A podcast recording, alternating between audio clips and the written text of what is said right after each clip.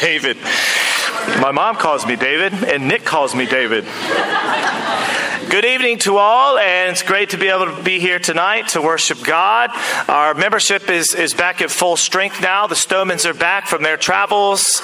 Great to have you home. Chris, Crescente is back as well, but he, he's at work. He works in the evening, so everybody's here, and we've almost survived the school holidays. Just a couple more days of that, so that's awesome. And we have uh, some great news happening tonight. First of all, it involves two women named Hannah.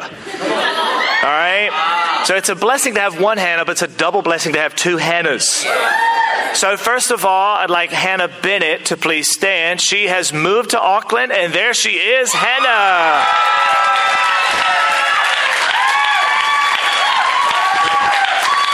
She's here. She was baptized in the U.S., moved back to New Zealand, and now lives in Auckland. Welcome, Hannah. Glad to have you here. And also, Hannah number two. Um, this is very special because uh, Hannah lives in Wellington, and her parents are also visiting here tonight. Her brother from Onehunga is also visiting tonight. And Hannah, Hannah Smelly will be baptized after church today. If you could stand up, Hannah, it's a pleasure to have you here. That's so encouraging. And of course, that whole row. And welcome is Alex here. There's Alex from Fiji, Big Bula. Glad to have you here. And Maria from Christchurch is also here. If you could stand quickly as well. Yes. It's just a big party. Let's just keep introducing people. Speaking of introducing people, back in the well, where's where's uh, where's Desiree? Where is she? Uh, Jasmine's here with the baby, and uh, Martin's holding the baby. So, Des- shh, just, just allow, just shh. Keep her quiet. That's good. That's awesome. And uh, well, that's really encouraging, and uh, to see Hannah baptized. And it, it's important to note that she has been listening to us through the podcast for close to a year. Is that correct? So she'd been hearing my voice for close to a year, but had never met me personally. Okay? And the image that she had in her mind of me didn't quite match the reality. So when we turned up in Wellington, she said, Oh, I had imagined you as a shorter, bald guy with a Hawaiian shirt.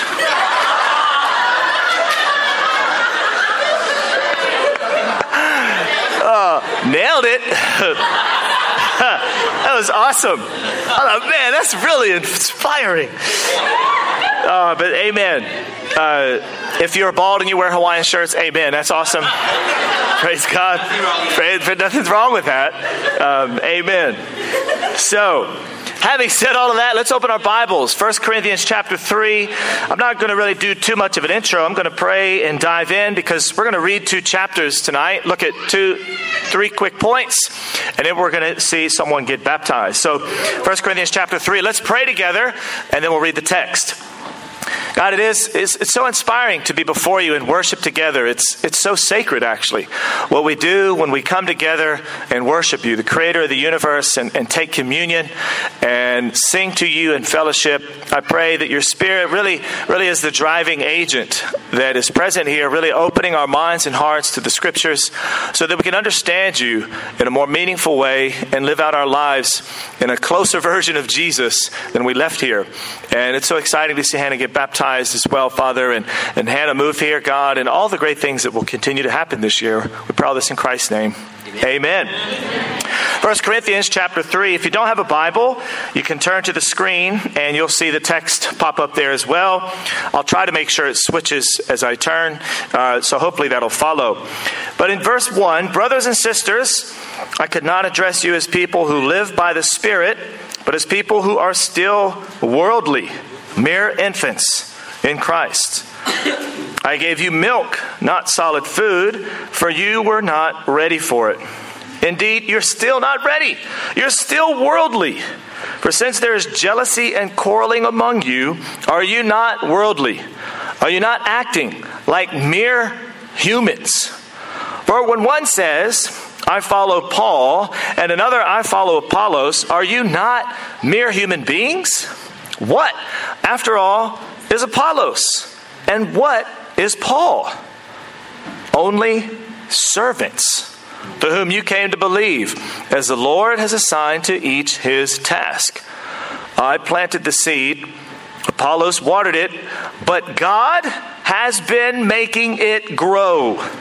So neither the one who plants nor the one who waters is anything, but only God who makes things grow. The one who plants and the one who waters have one purpose, and they will each be rewarded according to their own labor. Verse 9 For we are God's co workers in God's service. You are God's field, God's building. By the grace God given by the grace God has given me, I laid a foundation as a wise builder, and someone else is building on it. But each one should build with care, for no one can lay any foundation other than the one already laid, which is Jesus Christ. If anyone builds on this foundation using gold, silver, costly stones, wood, hay, or straw, their work will be shown for what it is, because the day with a capital D, meaning the judgment, will reveal all. Will bring it to the light, it will be revealed with fire, and the fire will test the quality of each person's work. As a church leader, that's frightening. Because I may think, oh, what does this person, what does that person think of me? But I will be scrutinized by God on Judgment Day. Verse 14 If what has been built survives, the builder will receive a reward. If it's been burned up, the builder will suffer loss, but not, but yet will be saved, even though it's only one escaping through the flames. Don't you know that you yourselves are God's temple and that God's Spirit dwells in your midst? If anyone destroys God's temple, God will destroy that person. For God's temple is sacred, and you together are that temple. Don't you know that you yourselves are God's temple? I said that, didn't I? Do not deceive yourselves. Verse 18. If any of you think you're wise by the standards of this age, you should become fools, so that you may become wise. For the wisdom of this world is foolishness in God's sight. As it is written, He catches the wise in their craftiness. And again, the Lord knows the thoughts of the wise are futile. So then, no more boasting about humans and leaders. All things are yours, whether Paul or Apollos or Cephas or the world or life or death or the present or the future. All are yours. And you are of Christ, and Christ is of God. In chapter 4, verse 1, he continues to correct their view on leadership. This then is how you are to regard us, meaning me and the apostles and those who lead, as servants of Christ and of those entrusted with the mysteries God has revealed. Now, it is required that those been given a trust must prove faithful. I care very little if I am judged by you or any human court. Indeed, I do not even judge myself. My conscience is clear, but that does not make me innocent. It is the Lord who judges me. Therefore, judge nothing before the appointed time. Wait until the Lord comes. He will bring to light what is hidden in darkness and will expose the motives of the heart. At that time, each will receive their praise from God.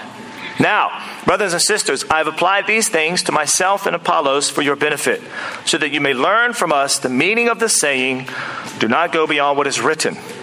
Then you'll not be puffed up in being a follower of one of us over against the other. For who makes you different from anyone else? What do you have that you did not receive? And if you did receive it, why do you boast as though you did not? Already, you have all you want. And detect the sarcasm in this as he's really correcting their view. Already, you've become rich. You've begun to reign. And that without us. How I wish that you really had begun to reign so that we might also reign with you. For it seems to me that God has put us apostles on display at the end of the procession, like those condemned to die in the arena. We have been made a spectacle to the whole universe, to angels as to well as to human beings. We're fools from Christ, but you are so wise in Christ. We are weak, but you are strong. You are honored, we are dishonored. To this very hour, we go hungry and thirsty. We're in rags and brutally treated. We're homeless. We work hard with our hands. When we are cursed, we bless. When we are persecuted, we endure it. When we are slandered, we answer kindly. We have become the scum of the earth, the garbage of the world right up to this moment. He's really trying to give them, to, you guys think you're so spiritual and wise and profound, but it seems to me like God has a different story for the apostles. How can this be? I wish I was really like you. And in verse 14, I'm writing this not to shame you, but to warn you as my dear children. Even if you had 10,000 guardians in Christ, you do not have many fathers. For in Christ Jesus I became your father through the gospel. Therefore, I urge you to imitate me. For this reason, I have sent to you Timothy, my son, whom I love, who is faithful in the Lord. He will remind you of my way of life in Christ Jesus, which agrees with what I teach everywhere in every church. Some of you have become arrogant, as if I were not coming to you. But I will come to you very soon. And you can detect the fatherly tone now of admonishment as he says, If the Lord is willing, and then I'll find not only how those arrogant people are talking, but what power they have. For the kingdom of God is not a matter of talk, but of power. What do you prefer? Because I am going to visit and I am going to sort out what's going on in your congregation. What do you prefer? Shall I come to you with a rod of discipline? Or shall I come in love and with a gentle spirit? You choose, but I'm coming eventually to sort out what's going on as the father of the faith. And so here we have Paul's teaching to the church. Let's look at three points. First of all, milk to meat. Milk to meat. In chapters 1 through 4, Paul really challenges and corrects their view of unity. These guys are disunified. Again, we've talked about it. If you came to the church in Corinth, you'd notice visible division. I follow this guy, I follow this guy, I follow that guy. And so he's, he's saying, You guys think you're all mature, and you think you're wise, and you think you're spiritual, but you still need milk, not meat. But the idea is that we, we do grow and are able to eat meat. That's what he says in verse 2. I couldn't even address you as spiritual. But you guys are worldly, still infants. I wanted to give you sound, solid teaching, but you weren't ready for it, even when I first came. It's four years later, now that he's writing this letter, you're still not ready for it. You're still not ready for solid food. You think you're wise, you think you're mature. Guess what? You're a baby. Now, that's really not a good way to open a conversation with someone. You know, hey, I want to talk about your spirituality. Hey, you know what? You're just so infantile. Why don't you grow up? Why don't you put your big boy pants on? That's kind of what he's saying to the church here, man. That's that, that kind of rubs me the wrong way. As Paul is correcting them, and, and, and, and they're still not ready. And he tells them why in verse, in verse 3. You're still quarreling. You're still jealous. And so, what does that mean? That word quarreling isn't just like, hey, I think we should have five songs and I think we should have four. Well, guess what? I'm not, you know, it's not about that. That word is kin to the Greek word for war. So there's some serious like contention going on. It's not just like a little squabble. These guys are there's full of strife. There's war going on in their church. And because of that, Paul says, See, I can't, I can't even feed you proper food yet. You're immature. Look at your behavior.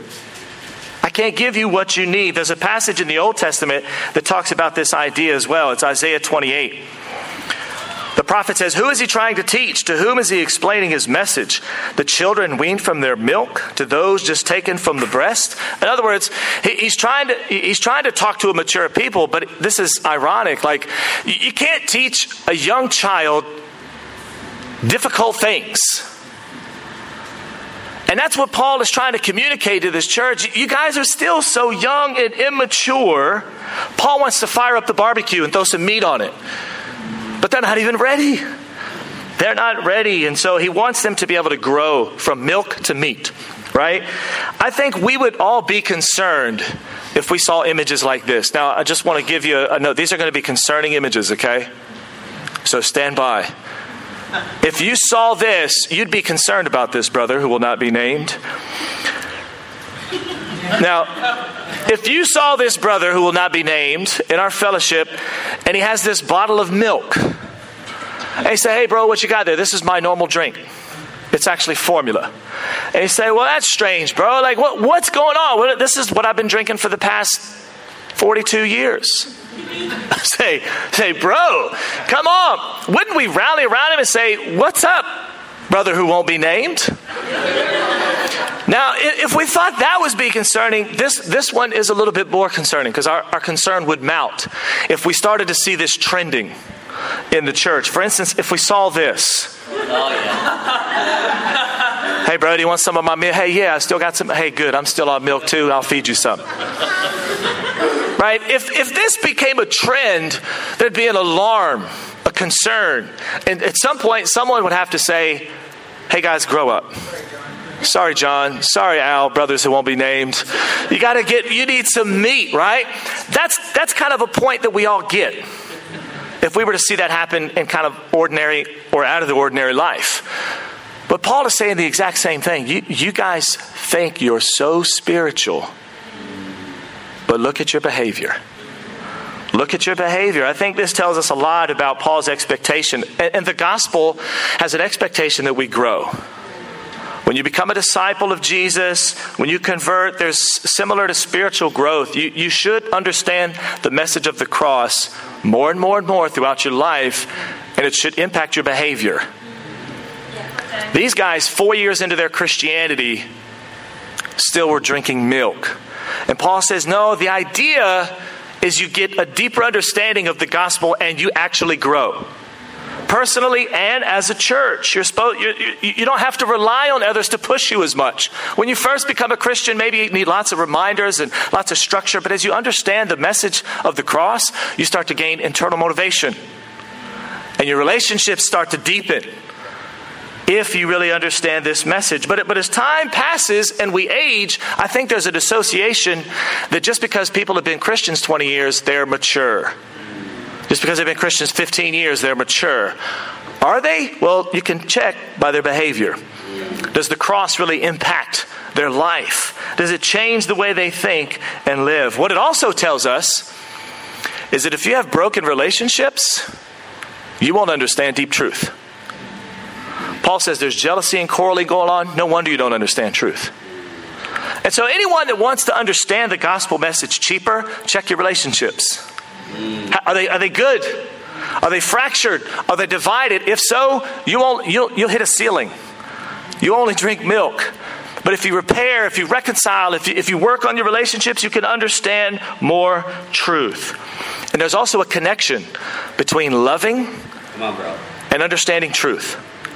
What Paul is essentially saying is you guys don't love each other. Later on in 1 Corinthians 13, he talks a lot about love. And we know he says, if, if you're so puffed up, you can know everything, but if you don't love, you're nothing. You guys don't love, you won't know truth. So there's a lot in this for us to learn. We, we ought to grow as Christians, but our relationships need to be on a good level so we can understand the gospel message. There's an expectation for us to grow from milk to meat. Amen? Point number two, it's about being God centered. This is a big point that Paul wants to communicate as well. In fact, if you read chapters 3 and 4, the reason why I read it as one chunk is it deals with one unit of thought. And it's the longest discussion in the New Testament of how the church should interact with leadership. You won't find anything this lengthy elsewhere in the New Testament. And it helps us really distance how we interact with leaders in the world and how we interact with them based on the gospel. Because remember, when you become a Christian, you're supposed to distance yourself from culture and society and grow closer to the cross and let that impact you. So that's what Paul's trying to do. He's saying, you guys are too self focused. You need to be God centered. Our society's pretty man focused, isn't it? It's pretty humanistic. If something works, they praise the leader. Congratulations, you did great. If something fails, you stink. Let's find another leader. And the, the root of that is, well, it must be all based on the human. If they do well, they're great. If they don't, now, Paul is saying you need to focus more on God. And he'll, he'll make this a big point and correct their view. Look at the way he kind of corrects it through this text. Verse 5. He says, Yeah, you guys are rallying around all these people, but it's actually the Lord that assigned each person his task. Everybody has the same rank. There's somebody else divvying up the tasks. And it's the Lord. Verse 6 I planted the seed, Apollos watered it, but God, emphasis on God, has been making it grow. And in the Greek, that's important because Apollos and Paul both did something that happened in the past and it's done planted, watered. But God is continuously making it grow throughout history. God is the chief grower. These guys, they're just doing their job. They're just being faithful. But God is the agent that's making all things grow. Verse 9. Three times he mentions God. We're God's service. You're God's field, God's building. Verse 10. By the grace God gave me. You guys are too focused on yourselves and other people. Focus on God. Focus on God. And when you put all this beside each other, you put the planter and the waterer, and then you put God. It's like the planter and the waterer are nothing. God is, God is the one making everything grow. That, that's, that's vastly encouraging. If you've ever watered plants, I was talking about this the other day, you know, just watering my plants, I never walk away boasting saying, check out the way I watered the plants. Wasn't it glorious? Nobody says that. Behind the scenes, something else is happening that's causing those plants to grow. Same thing in church. And Paul's saying, you're so self centered. You're focused on this guy and that guy. Focus on God. Plus, so they have this overinflated view of their leaders, plus, they have an overinflated view of themselves. In chapter 4, verse 8 through 17, if you'll look there, he kind of digs into them. And he says, Man, you guys are so spiritual. There's no hardship going on in your life. You're like kings. You're like eating nice, you dress nice, you sound nice. But the apostles, man, we're like scum of the earth. How did, how did you get like that? You must, you must be hearing a different gospel. Because that's not what we heard. That's not what our lives look like. But you're focused on yourself. You're not focused on God. And he says, I mean, I feel like God is, it seems to me, God put us on display. What's going on? You're too focused on yourselves. You need to be focused on God. At some point in astronomy, there was a model called the geocentric model. You may not be able to see it, but that's the Earth dead center. And so astronomers said, This is how the universe works. What's at the center? Earth. Now, if that's true, that's pretty sweet. Because here I am at the center of the universe. Look at me with my overinflated view. Everything's awesome. And this was a view that was subscribed to for at least 1400 years as such and such. And then along comes Copernicus and he writes this theory of stuff that's smarter for us to understand, or at least me at least. And then he calls, he says, actually, after we've studied out, let's, let's look at the actual true model. Heliocentric. The earth is not at the center of the universe. The sun is. Now, you can believe whatever you want to believe, but that's true. Right? But you see people, and you probably you notice we laugh at it in comedy and we do it ourselves, you can see people who are full of themselves with an overinflated view, like they're the center of the universe. It's not true. It's not even close to being true. It's all about God. God is the center. Everything comes from Him. From Him we have our breath and everything, right? And so Paul's saying, look, let me help you understand it's about focusing more on God. And that's helpful because when a church is focused on that, the leaders kind of disappear. Not like where they go, someone kidnapped them, but I mean like it's about God. It's not about, man, our church leader did this, or our church leader did this, or our church leader isn't doing this. It's about, man, God is making things grow. That's what's happening. Leadership kind of takes the backdrop, which it should. That's what Paul's trying to say. It's about God making things grow, He's responsible. When things go right, amen, let's praise God. He's making it grow. When things go wrong, crucify the leader. No. Paul says, God is the one making things grow. And if we understood that, we'd hold off on criticism. Amen. And that's what Paul says hey, hold off because God will judge them. And his judgment will be fiery. He will inspect their work. And if it's if it's shoddy, it'll be burned up and they'll barely make it in. So you think your criticisms are genuine? Paul's saying, I'm not really concerned about that. I'm concerned about God. Because it's all about God. It's about being centered on it. This is big for aspiring leaders. I want our youth to raise up because they're going to be the ones leading our church in the next decade, in the next two decades. The ministry is not about the limelight. I used to think that at age 19. I want to get up and preach. And then I realized, oh, there's actually a lot more to this than just preaching. You mean I have to get with people and study the Bible? You have to have to, have to help people with their with, with, their problems. What's up? How, when do I preach again? it's about God. There's no limelight to. It. I think it's important to understand this, and and ministry doesn't equal arrival. Okay, now that, now that I've become an intern or a staff, I've, I've made it. No, you, you've just started getting more scrutinized by God. Amen. Now that's inspiring because it exposes what you need to have exposed in your character for the whole world to see. But amen. Because it's God. It's all about God. But the truth of this is this is very freeing. If God is my employer, Praise God, I, concentrate more on working hard for Him, serving Him, pleasing Him, and less about pleasing people.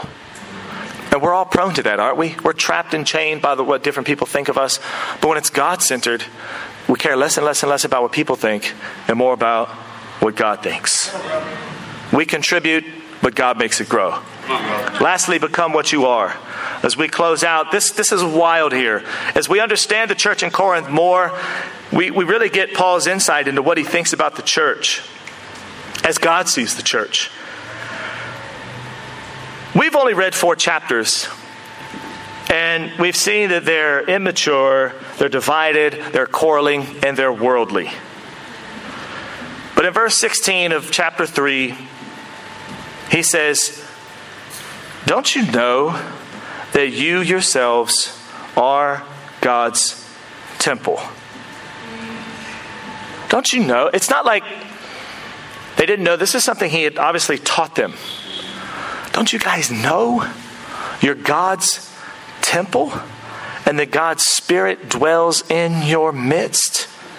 If anyone destroys God's temple, God will destroy that person, for God's temple is sacred. And you are that temple. That's kind of mind blowing to me. He comes in, he inspects this church. There's quarreling, there's controversy, there's division. Chapters 5, there's lawsuits among believers. Chapter 6, there's immorality. There's all kind of stuff going on. He says, You're God's temple. Become what you are, guys. That's more of a motivator than you stink. Hey, you're, te- you're the temple.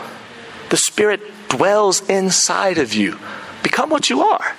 Now, the temple was very sacred throughout Judaism. They, man, they treated it sacredly. In fact, in the book of Acts, you know, Paul gets almost killed because he's accused of bringing Gentiles into the temple. In Acts chapter 21, they saw Paul close to the temple with three Gentiles, and they automatically thought, oh, he's defiling the temple. So they, they try to put him on trial. This is the man who teaches everywhere, everyone against our people and the law in this place. And besides, he has brought Gentiles and Greeks into the temple and defiled this holy place. That was the intensity of the temple. Everything uncommon stays out. This is sacred.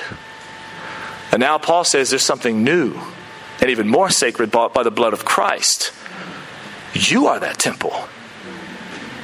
That's very sacred. And the Spirit dwells inside of you, all of you. And, and, and, and that's why he says, if you destroy this, God will destroy you. Man, if that's not a motivator to get things right, I mean, that means, oh, man, this, this is a sacred building that we're a part of. And Paul's saying, become what you are. You, you're the temple.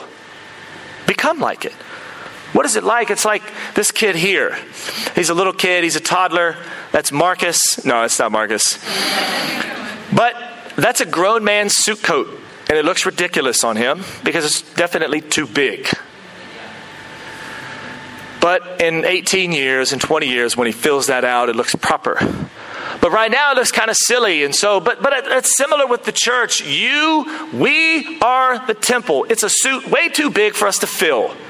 And it looks a bit silly because when we convert, how do we live this Christian lifestyle? It doesn't, you're the temple, become what you are.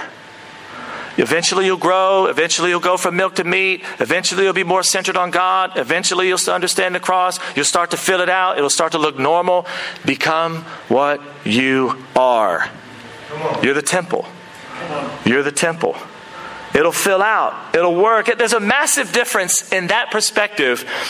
And uh, man, praise God, I can just grow up into this. And, and the other side of the story is, man, I need to earn me a suit. There's a massive difference in those two. Yeah. Paul's saying, become what you, you, you're the temple. You guys are the temple. And it's a call for us as a church to really strive. Man, we're God's temple. We're building something sacred. Let's become what we are. Let's make sure that we're growing in our faith. And it's also a warning for anyone inside or outside the church that's trying to, to, to destroy it. Because God says, hey, you better watch out. My temple's sacred.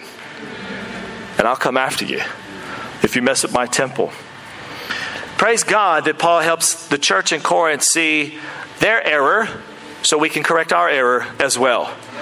As we conclude, I, I, I, want to encourage the church to all believe that God will assist you and me and every one of us to really believe that we can go from milk to meat. We can become more mature in Christ. And let's believe that. Amen. Let's become a community that's really centered around God and not self and not one another. And finally, let's all become what we really are the temple of a holy God, and let's build sacredly. Amen. Amen.